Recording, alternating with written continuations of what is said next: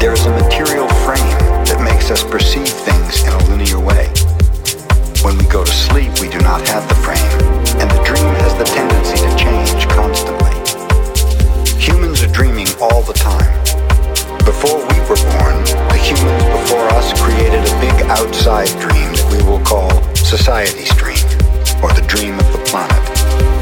The dream of the planet is the collective dream of billions of smaller personal dreams, which together create a dream of a family, a dream of a community, a dream of a city, a dream of a country, and finally, a dream of the whole humanity. The dream of the planet includes all of society's rules, its beliefs, its laws, its religions, its different cultures and ways to be, its governments, schools, social events, and holidays. We are born with the capacity to learn how to dream, and the humans who lived before us teach us how to dream the way society dreams.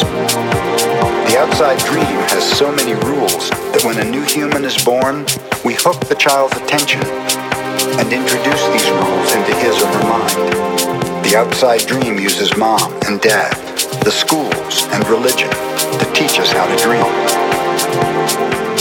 Attention is the ability we have to discriminate and to focus only on that which we want to perceive. We can perceive millions of things simultaneously, but using our attention, we can hold whatever we want to perceive in the foreground of our mind.